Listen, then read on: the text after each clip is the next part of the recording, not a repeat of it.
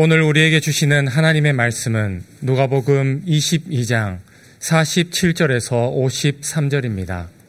말씀하실 때에 한 무리가 오는데 열둘 중의 하나인 유다라 하는 자가 그들을 앞장서 와서 예수께 입맞추려고 가까이 하는지라 예수께서 이르시되 유다야 내가 입맞춤으로 인자를 파느냐 하시니 그의 주위의 사람들이 그 된 일을 보고 여짜오되 주여 우리가 칼로 치리까 하고 그 중에 한 사람이 대제사장의 종을 쳐 그 오른쪽 귀를 떨어뜨린지라.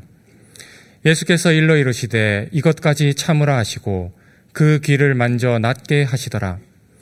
예수께서 그 잡으러 온 대제사장들과 성전의 경비대장들과 장로들에게 이르시되 너희가 강도를 잡는 것 같이 검과 몽치를 가지고 나왔느냐 내가 날마다 너희와 함께 성전에 있을 때에 내게 손을 대지 아니하였도다. 그러나 이제는 너희의 때요 어둠의 권세로다 하시더라. 아멘. 사람마다 책을 읽는 습관이 다릅니다. 다독을 선호해서 책 전체를 빠르게 읽어내려고 책장을 빨리 넘기는 사람이 있는가 하면 정독을 선호해서 책 뜻을 새겨가며 자세히 읽으려고 책장을 천천히 넘기며 읽는 사람도 있습니다.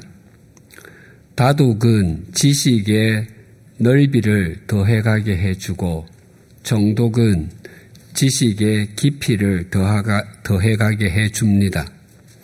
이 둘 중에서 무엇이 더 좋은지는 말할 수 없습니다. 그것은 개인의 취향이기 때문입니다. 다독을 선호하는 사람에게 정독만을 요구하면 답답해 할 것이고, 정독을 선호하는 사람에게 다독하라고 하면 독서의 의미를 찾지 못할 것입니다. 그런데 사실 다독을 할지 정독을 할지는 개인적인 선호도와도 관련이 있지만 더 중요한 것은 책의 내용입니다. 철학을 비롯한 학문 서적이나 우주나 물리, 화학과 같은 과학 서적, 음악이나 미술과 같은 예술 서적 등 전문적인 지식을 요구하는 서적을 다독한답시고 눈으로 쭉 읽어가는 사람은 없을 것입니다. 또한 국가고시와 같은 중요한 시험을 앞두고 공부해야 하는 서적을 읽으며 책장을 빨리 넘기는 것으로 만족을 느끼는 사람도 없을 것입니다. 그런 책들은 집중해서 읽어야 할 뿐만 아니라 펜으로 또 머리로 정리하면서 읽어가야 합니다. 반면에 해리포터나 나니아 연대기와 같은 소설이나 수필집을 읽으면서 외거나 정리하지는 않습니다. 물론 문장이 좋으면 줄을 긋기도 하고 가장자리에 메모할 수도 있습니다. 그러나 이런 종류의 책들은 앞의 전문 서적이나 과학 서적보다 덜 집중해도 됩니다. 그렇다면 성경은 어떻게 읽는 것이 좋습니까? 다독하듯이 읽는 것이 좋겠습니까? 아니면 정독하듯이 읽는 것이 좋겠습니까? 결론부터 말씀드리면 둘 다 하셔야 합니다. 아직 성경을 한 번도 처음부터 끝까지 읽어보지 못한 분이시라면 처음부터 찬찬히 읽어가는 방법으로 일독하기를 권합니다. 창세기 1장 1절에서 요한계시록 22장 21절까지를 다 읽으시고 책장을 덮을 때 마음 깊은 곳에서부터 알 수 없는 기쁨과 가슴 뿌듯함이 솟구치게 될 것입니다. 몇 번을 읽을 때까지는 성경을 다독, 즉 많이 읽으시는 것이 좋습니다. 성경의 내용을 많이 알면 알수록 설교 말씀이 더 많이 들리고 훨씬 더 깊이 들릴 것입니다.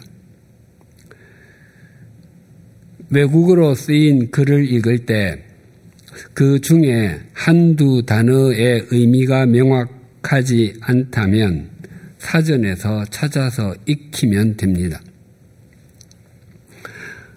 그리고 후에 다른 글에서 자신이 찾았던 단어를 다시 만나게 되면 그 단어를 알고 있을 뿐만 아니라 자신이 이전에 사전에서 그 단어를 찾아서 의미를 알게 된 사실까지 함께 기억나게 됩니다. 반면에 외국어로 된 글을 읽을 때 모르는 단어가 한두 개 정도가 아니라 열 개 이상을 사전에서 찾고서야 그 글을 이해했다 한다면 다음에 다른 글에서 이전에 자신이 찾았던 단어를 다시 만나게 된다면 그 단어의 의미를 모르고 있을 뿐만 아니라 자신이 이전에 사전에서 찾았다는 사실도 모르고 있을 가능성이 큽니다.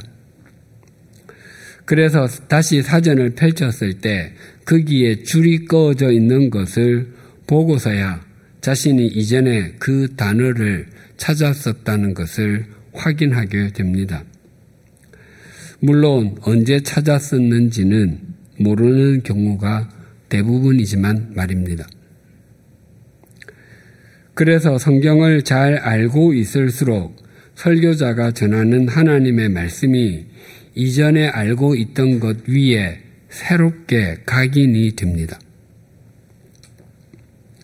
반면에 성경을 거의 모르면 설교를 듣고서 좋았다는 느낌은 있는데 뭐가 뭔지 모를 수 있습니다. 그래서 성경의 전체적인 그림이 머릿속에서 그려지도록 많이 읽으셔야 합니다. 그러나 성경은 다독했다는 것으로 만족하는 책이 결코 아닙니다.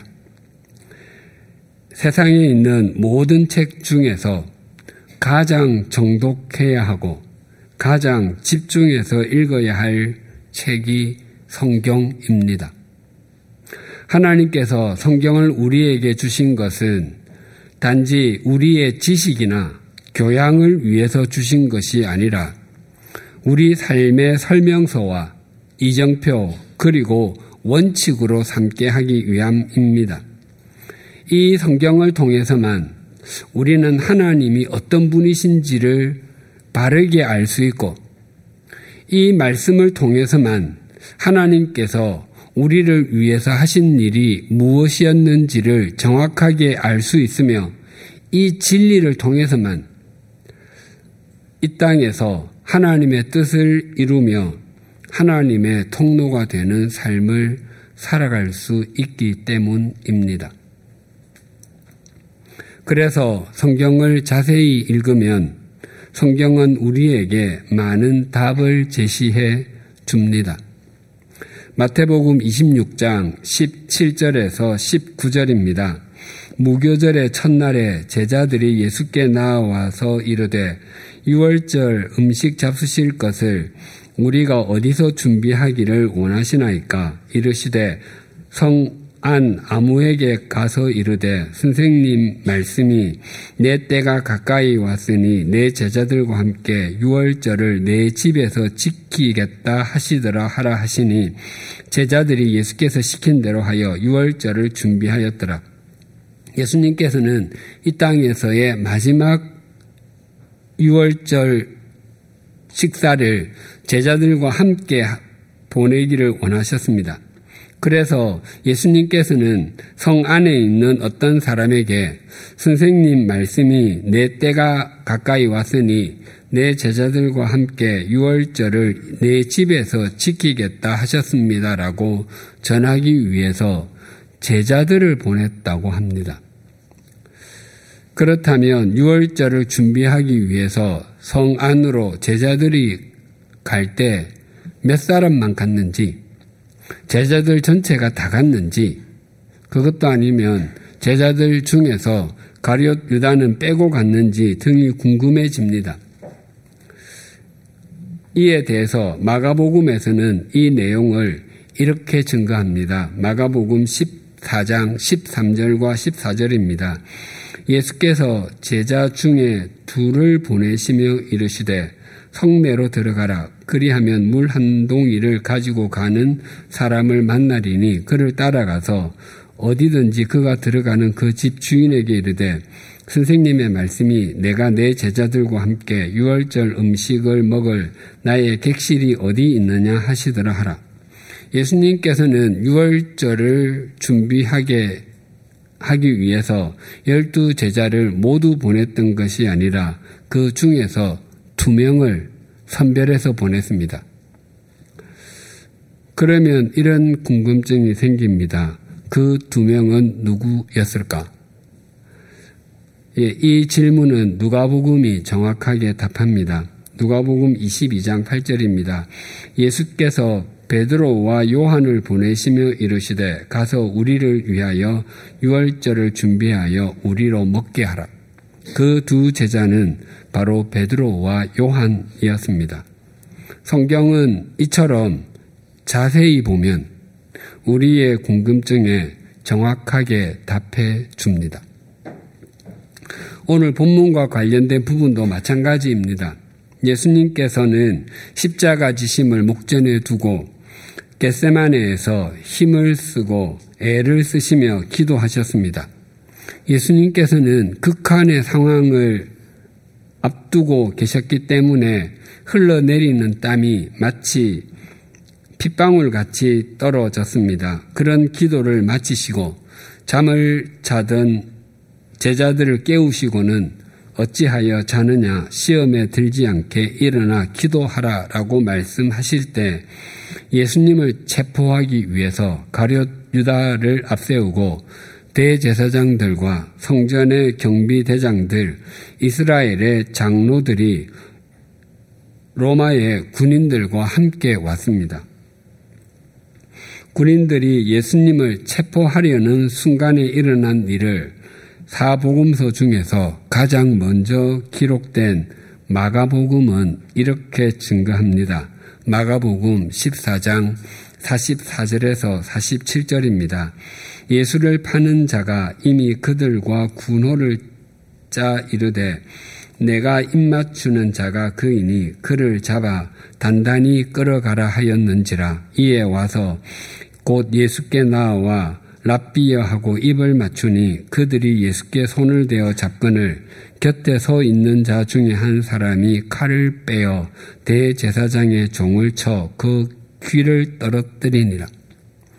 가룟 유다가 데리고 온 사람들이 예수님을 잡으려는 순간에 예수님의 곁에 있던 한 사람이 칼을 빼서 휘둘렀는데 그만 대제사장의 종의 귀가 베어 떨어지고 말았습니다.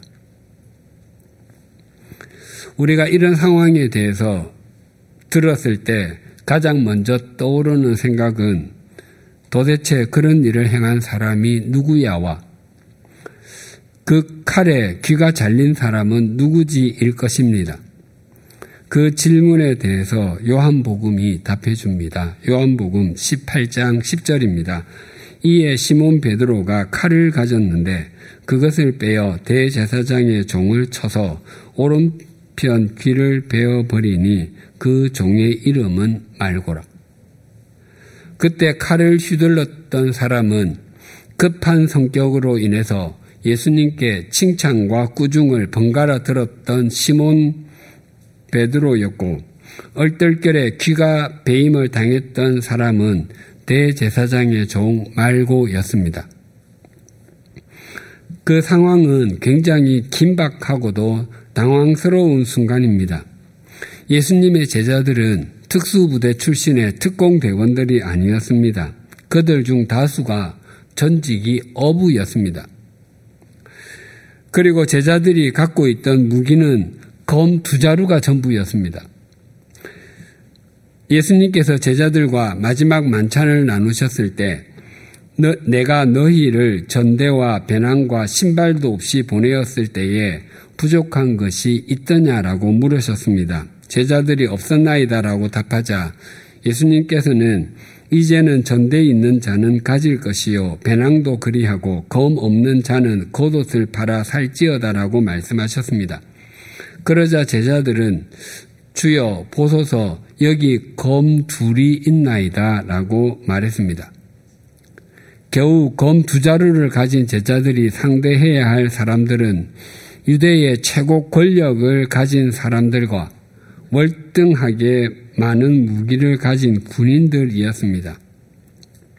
그러니 베드로가 예수님을 위한답시고 욱하는 마음으로 한 일은 예수님은 물론 제자들 모두를 곤경에 빠뜨리는 것이었습니다. 그래서 그 후에 어떻게 되었을까 하는 궁금증이 생길 수 있습니다. 그 궁금증은 누가복음에서 해결될 수 있습니다. 오늘 본문 50절과 51절이 이렇게 증가합니다. 그 중에 한 사람이 대제사장의 종을 쳐 그 오른쪽 귀를 떨어뜨린지라 예수께서 일, 일러 이르시되 이것까지 참으라 하시고 그 귀를 만져 낫게 하시더라. 누가의 본래 직업은 의사였습니다. 그래서 당시의 상황을 아주 정확하게 기술하고 있습니다. 누가는 베드로가 벤 말고의 귀는 오른쪽이었다고 기록합니다. 그리고 예수님께서는 그 귀를 귀를 고쳐 주심으로 국민을 전환하셨을 뿐만 아니라 제자들의 목숨까지 보존해 주셨습니다. 유머입니다. 예수님께서 대제사장의 종 말고의 오른쪽 귀를 고쳐주시고 무엇이라 말했겠습니까? Happy New Ear. 세기 축하해입니다. 유다는 이스라엘 종교 권력자들을 대동해서 예수님을 잡으러 왔습니다. 유다와 이스라엘의 종교 권력자들의 공통점은 그들 모두가 하나님의 말씀이 아니라 자기들의 생각에 사로잡혀 있었다는 것입니다. 유다는 예수님을 며칠 동안이나 몇 주 동안 따라다닌 사람이 아니었습니다. 3년 동안 따라다니며 동고동락했습니다. 예수님께서는 반복해서 왜 당신이 이 땅에 오셨는지 이스라엘 종교 지도자들에게 어떤 대접을 받게 될 것인지, 비록 자신이 죽임을 당할지라도 3일 후에 어떻게 될 것인지를 상세하게 말씀해 주셨습니다. 그러나 유다는 듣지 않았습니다. 아니, 자기 속에서 울리는 야망과 욕망의 소리가 너무 커서 예수님의 말씀이 들리지가 않았습니다. 그래서 자신의 욕망과 야망이 좌절되자 스승을 파는 일을 서슴지 않고 있습니다. 또한 이스라엘의 종교 지도자들 역시 하나님을 믿지 않는 사람들이 아니었습니다. 그들은 누구보다도 하나님을 열심히 섬긴다고 자부하던 사람들이었습니다.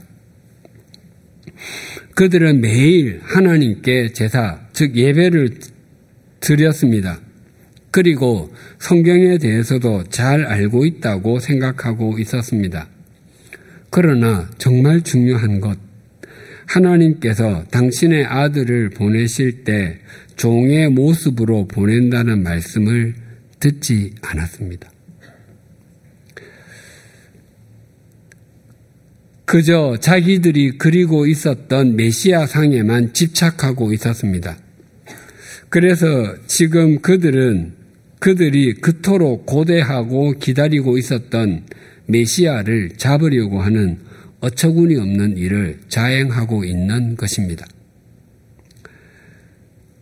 그래서 성경은 마음을 다하고 정성을 다해서 읽으셔야 합니다. 내 마음에 드는 말씀만 무조건 나를 위로해주고 내 생각이나 내 계획을 지지해주는 말씀만 들으려고 하지 않고 하나님께서 나에게 하시는 것을 전부 들으려고 하셔야 합니다. 그것이 내게 은혜가 되는 말씀이든 나를 찌르는 말씀이든 나를 고치려는 말씀이든 다 들으셔야 합니다. 공부를 잘하는 학생이나 그렇지 못한 학생이 가진 교과서나 참고서는 똑같습니다. 그러나 그 책의 상태는 다릅니다. 공부를 잘하는 학생의 책은 속이 지저분합니다. 중요하다고 생각되는 부분에 펜이나 형광펜으로 줄도 꺼져 있고 선생님의 설명이나 자신이 정리해 놓은 메모도 있습니다. 반면에 공부에 관심이 없는 학생의 책은 겉이 지저분합니다. 책 표지에 여러 낙서가 난무합니다. 그런데 책 안은 아주 깨끗합니다. 동생에게 물려주려고 일부러 깨끗하게 쓰는지 몰라도 줄을 그어 놓은 부분도 없고 메모해 놓은 것도 없습니다. 가끔 낙서만 있을 뿐입니다. 성경이 하나님의 말씀이지만 성경책 자체가 중요한 것은 아닙니다. 책 자체가 하나님의 말씀은 아니기 때문입니다. 많은 양의 참고서를 갖고 있거나 비싼 참고서를 갖고 있다고 해서 공부를 잘하는 것이 아니라 그 참고서의 내용이 머릿속에 있을 때 공부를 잘 하듯이 여러 종류의 성경을 갖고 있거나 비싼 성경을 갖고 있다고 해서 말씀의 사람이 되는 것은 아닙니다. 그 말씀이 마음과 삶에 있을 때 말씀의 사람이 됩니다. 사도 바울이 로마에 있는 감옥에서 쓴 편지 중에 하나가 에베소서인데 그 에베소서 3장 1절은 이렇게 증가합니다. 이러므로 그리스도 예수의 일로 너희 이방인을 위하여 갇힌 자 된 나 바울이 말하거니와 아마 가지고 계신 성경에 나 바울이 말하거니와에서 말하거니와가 작은 글자로 되어 있을 것입니다. 요즘 나오는 성경 중에는 성경 글자의 크기가 모두 동일하게 출판된 것이 많은데 제대로 하면 작은 글자로 표현하는 것이 맞습니다. 성경에 작은 글자로 쓰인 것들이 있는데 그것은 원어 성경인 히브리어 성경과 헬라어 성경에는 없는 내용이지만 이해를 돕기 위해서 편의상 표현했다는 의미입니다. 예전에 사용했던 개혁 한글판 성경에는 갇힌 자 된 나 바울은 다음에 말하거니와 대신에 말 줄임표, 즉 점이 여섯 개가 있었습니다. 이 부분은 우리가 지금 사용하는 개혁 개정판 성경보다 개혁 한글판 성경이 제게는 훨씬 더 감동적이고 훨씬 더 잘된 번역으로 다가옵니다. 제가 중고등학교에 다닐 때만 해도 성경은 가로 쓰기로 되어 있지 않았고 세로 쓰기로 되어 있었습니다. 고등학교 2학년 때 교회에서 에베소서를 읽은 적이 있습니다. 그때 이러므로 그리스도 예수의 일로 너희 이방을 위하여 갇힌 자 된 나 바울은 이라고 읽는데 세로로 된 말 줄임표 점 6개가 마치 바울의 눈에서 눈물 방울이 뚝뚝뚝 떨어지는 것처럼 보였습니다. 이전에 바울 자신은 율법을 철저하게 따르며 사는 것이 가장 고상하다고 생각했습니다. 그래서 자칭 하나님의 아들이라고 주장하는 예수는 하나님을 가장 폄훼하는 인물이고 이단의 괴수와 같았기에 그를 따르는 사람들을 잡아 감옥에 집어넣는 것은 당연하다고 생각했습니다. 또한 그것이 하나님을 위해 가장 잘 사는 것이라고 확신했습니다. 그런데 다메섹으로 가다가 부활하신 주님을 뵙고 나니 그분이 바로 그리스도, 즉 메시아였습니다. 자신의 이전의 삶이 그러했음에도 주님께서는 그런 자신을 외면하거나 내치지 아니하시고 자기를 찾아와 주신 것만 해도 감격스러운 일인데 주님께서 자신을 사도로 불러주시고 또한 자신이 주님을 섬기다가 감옥에까지 와 있다는 사실에 감격이 되어서 더 이상 편지를 쓰지 못하고 눈물을 뚝뚝뚝 흘리는 모습으로 여겨졌습니다. 당시 하나님께서 저를 목회자로 부르신 것을 확인한 지 얼마 되지 않은 때였기에 저는 그 말씀을 한조야 이런 감격, 이런 태도를 늘 갖고 있어야 함을 잊지 마라 라고 말씀하시는 것으로 여겨졌습니다. 이 말 줄임표는 고린도 전서 9장 15절에도 있었습니다. 고린도전서 9장 15절입니다. 그러나 내가 이것을 하나도 쓰지 아니하였고 또 이 말을 쓰는 것은 내게 이같이 하여 달라는 것이 아니라 내가 차라리 죽을지언정 누구든지 내 자랑하는 것을 헛된 대로 돌리지 못하게 하리라.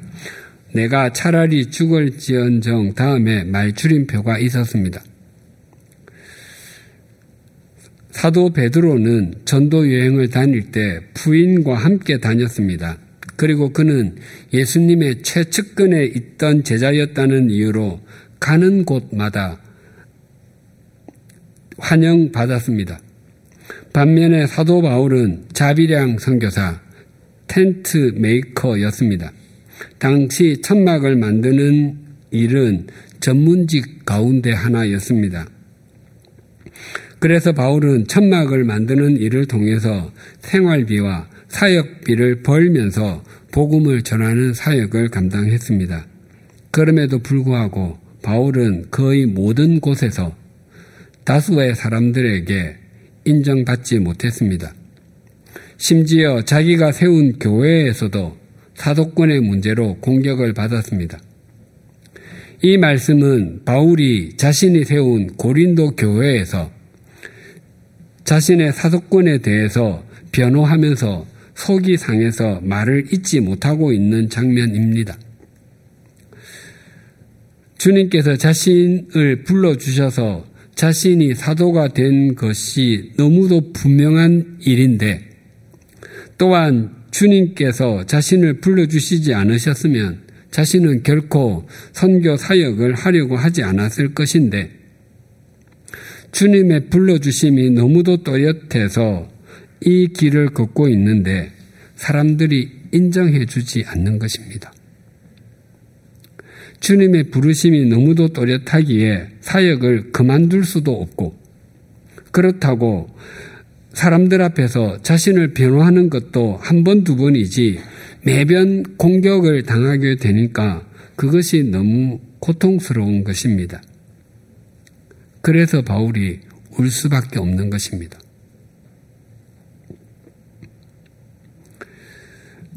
지금은 제가 성경을 컴퓨터나 앱을 통해서 읽기도 하고 메모도 합니다. 과거에 제가 사용했던 성경에는 에베소서 3장 1절 옆에 고린도전서 9장 15절이라고 써놓고 고린도전서 10 9장 15절 옆에는 에베소서 3장 1절이라고 제가 써놓았습니다. 이렇게 서로 연결하는 것을 관주라고 합니다. 구슬을 깬다는 뜻입니다. 실에 깨어진 구슬이 모두 연결이 되듯이 성경이 연결이 된다는 것입니다. 지금은 관주 성경을 가지고 다니는 교우님이 별로 없으실 것입니다. 사실은 관주 성경 자체가 별로 출판되지가 않습니다. 컴퓨터가 범용되기 전에 저는 성경을 5년 전으로 사용하고서 바꾸곤 했습니다. 그런데 항상 같은 종류의 성경으로 바꾸었습니다. 제가 사용했던 성경은 관주가 있는 것이었는데 그 성경은 지금 절판되어 출판되지 않습니다. 제가 사용했던 성경에는 본래 관주가 있었을 뿐만 아니라 제가 만들어 놓은 관주도 있었습니다. 성경을 읽으며 관주를 찾아보는 것은 영적으로 유익하게 해주고 깊은 깨달음을 주곤 합니다. 나아가 우리가 스스로 만든 관주는 더욱 영적인 유익과 깨달음을 줄 뿐만 아니라 성경이 은혜스럽게 읽히게 해 줍니다.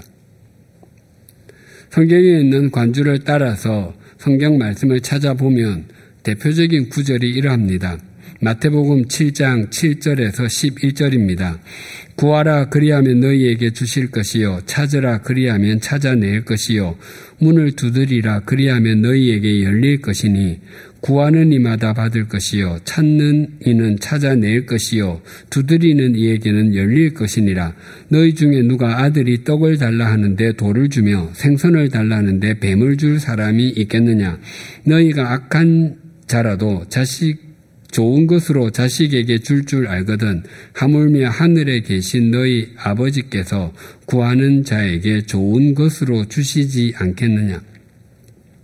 육신의 아버지가 좋은 것을 자식에게 주려고 하는 것처럼 하나님 아버지께서도 우리에게 좋은 것을 주시려고 하시는 분이시라고 합니다. 그렇다면 좋은 것은 무엇이지? 라는 질문이 생깁니다. 많은 부를 누리게 해 주시겠다고 하는 것인가? 아니면 마음에 담고 있는 소원을 성취하게 해 주시겠다는 의미인가 하는 생각이 듭니다.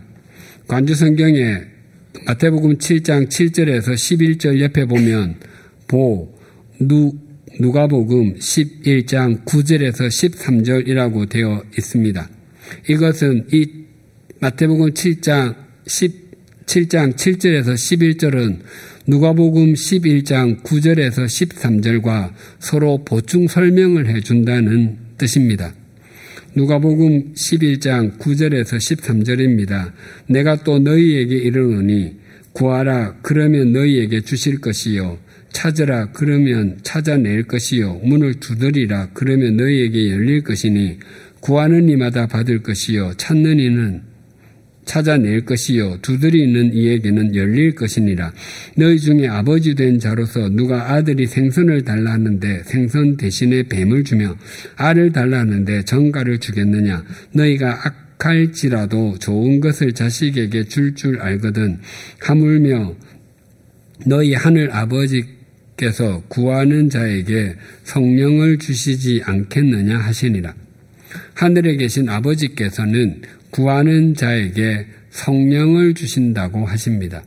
그래서 좋은 것이란 곧 성령님을 의미한다는 것을 알게 됩니다. 그리고 제 성경 성령을 주시지 않겠느냐 옆에 창세기 15장 1절이라고 제가 만든 관주를 달아 놓았습니다. 창세기 15장 1절입니다. 이후에 여호와의 말씀이 환상 중에 아브라함에게 임하여 이르시되 아브라함아 두려워하지 말라 나는 내 방패요 너의 지극히 큰 상급이니라. 하나님께서 아브라함 즉 아브라함에게 친히 방패가 되어 주시고 가장 큰 상급이 된다고 말씀하셨습니다. 즉 우리에게 가장 좋은 것은 하나님께서 함께 해 주시는 것입니다. 우리는 하나님보다 하나님께서 주시는 것을 더 좋아하는 경향이 있지만 하나님께서 함께 해 주시는 것이 얼마나 큰 상급인지 모릅니다. 이런 이야기가 있습니다. 나라에 큰 난리가 나서 임금이 대궐을 잠시 떠나야 했습니다. 그래서 임금은 농부의 복장으로 신하 몇 사람과 함께 한 시골 마을로 갔습니다. 한 늙은 농부가 불청격이었던 임금 일행을 환대해 주었습니다. 임금과 신하들은 그곳에 머무는 동안 자신들의 정체를 밝히지 않았습니다. 마침내 정세가 회복되어서 임금과 신하들은 환궁했습니다.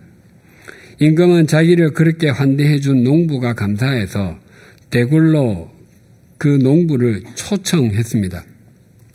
농부는 자기 집을 찾았던 낯선 손님들이 왕과 신하였다는 사실을 알고 깜짝 놀랐습니다. 임금은 그 농부에게 무엇이든지 들어주겠다며 소원이 있으면 말해보라고 했습니다. 그러자 농부는 이렇게 답변했습니다. 임금님, 제 인생이 얼마나 남았는지 모르겠습니다. 그래도, 그래서 출세도 영화도 원치 않습니다. 마침 며칠 후면 제 환갑입니다. 자식들이 힘을 모아 조그만 잔치를 열어준다고 합니다. 그 자리에 와주시면 더 이상 소원이 없습니다. 임금은 그렇게 하겠다고 약속했습니다. 며칠 후 임금이 시골에 사는 농부의 환갑 잔치에 참석했습니다. 그 후로 사람들은 그 집을 두고 두고 부러워했습니다. 임금이 환갑 잔치에 단 한 번 방문한 것만으로도 그 집은 명가가 됩니다. 하나님께서 우리와 함께 해주심, 즉, 임마누엘은 우리의 인생을 명품으로 만들고도 남습니다. 그래서 하나님께서 함께 하심이 가장 좋은 것, 가장 큰 상급이 됩니다. 이렇게 말씀을 서로 연결하여 읽고 그 질문에 대한 답을 찾아가는 것이 관주입니다. 하나 더 연결하여 보면 이러합니다.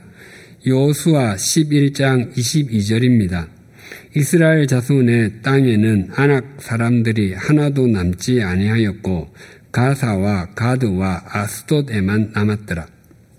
하나님께서 이스라엘 자손에게 가나안 땅에 가거든 거기에 있는 모든 것을 완전히 멸하라고 말씀하셨습니다. 이번에 여름에 작년 교구 수련회에서 사사기를 나누었는데 거기에서도 보면 하나님의 말씀에 온전히 순종한 지파는 단 한 지파도 없었습니다. 아낙 사람들은 완전히 없앴지만 가사와 가드, 아스도스에 약간의 사람들이 남아 있었습니다. 관주 성경에 가드 옆에 비, 사무엘상 17장 4절이라고 되어 있습니다. 사무엘상 17장 4절과 비교해 보라는 것입니다. 사무엘 17장 4절입니다. 블레셋 사람들의 진영에서 싸움을 도두는 자가 왔는 도두는 자가 왔는데 그의 이름은 골리앗이요 가드 사람이라 그의 키는 여섯 규빗 한 뼘이요. 이스라엘 군대를 공포 속으로 몰아넣었던 골리앗이 등장합니다. 그런데 그 골리앗이 가드 사람이라고 합니다. 만약 이스라엘 자손이 하나님의 말씀에 온전히 순종해서 가사, 가드, 아수도 사람들을 완전히 진멸했다면 골리앗은 나올 수 없었을 것이라고 말씀하시는 것입니다. 약간 남겨두었던 것이 화근이 된 것입니다. 우리의 삶에 별것 아니라고 생각해서 조금 남겨두었던 것이 나중에 우리를 얼마나 괴롭히는지 모릅니다. 우리의 삶에 약한 것, 악한 것들은 아직 힘이 약할 때에 완전히 뿌리를 뽑아야 합니다. 그렇지 않으면 나중에 그것이 우리의 삶을 짓누르는 흉기로 돌변할 수 있습니다. 하나님은 언제나 말씀을 통해서 말씀하시는 분이시고 우리의 질문에 답하시는 분이십니다. 우리가 인생을 살면서 바른 답변을 구하기 위해서 마음을 열고 하나님의 말씀에 진지하게 귀를 기울이면 하나님께서는 언제나 신실하게 답해 주시는 분이십니다.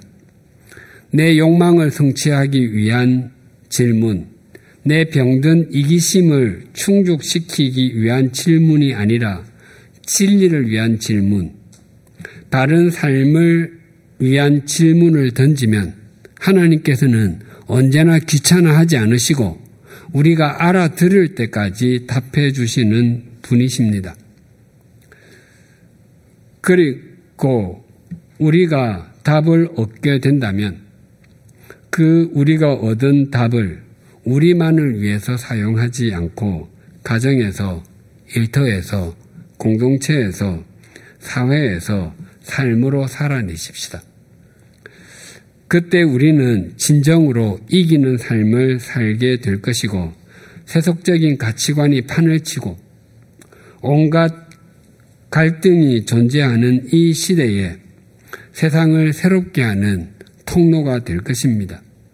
왜냐하면 하나님은 언제나 말씀의 사람과 말씀을 통해 답을 가진 사람들을 통해서 일하시는 분이시기 때문입니다. 기도하시겠습니다. 하나님 아버지, 오늘 말씀을 통해서 우리가 어떻게 하나님의 말씀을 대해야 하는지 일깨워 주셔서 감사합니다. 아직 신앙의 연륜이 짧아서 하나님의 말씀에 어떤 내용이 있는지 알지 못하는 분들은 말씀을 자주 대하고 싶은 열정을 주시기를 소원합니다. 그분들이 말씀을 대할 때마다 하나님께서 친히 그 마음에 깨우쳐 주심으로 시편 기자의 고백처럼 주의 말씀이 어찌 내게 그리 단지요 내게 꿀보다 성이 꿀보다 더 답니다라는 고백이 절로 나오게 하여 주시옵소서. 또한 이미 성경을 익히 많이 알고 계시는 분들에게도 그 눈을 열어 주셔서 말씀을 깊이 대하는 은총을 다하여 주시옵소서. 그래서 이전에 알고 있던 그 말씀이 날마다 새롭게 여겨지게 하시고 교훈과 책망과 바르게 함과 의로 교육하기에 유익한 말씀이 되게 하여 주시옵소서. 그리하여 말씀을 통하여 삶과 인격이 온전을 향하여 나아가게 하여 주시옵소서. 우리가 어떤 상태에 있든지 말씀이 아니고서는 하나님의 뜻대로 살 수 없고 바른 목적을 가질 수도 없음을 잊지 않게 하시고 머리로 읽은 말씀이 가슴으로 내려와 감동이 되게 하시고 그 말씀이 손과 발로 내려와 우리의 손과 발이 하나님의 역사의 통로가 되게 하여 주시옵소서 예수님의 이름으로 기도드립니다. 아멘.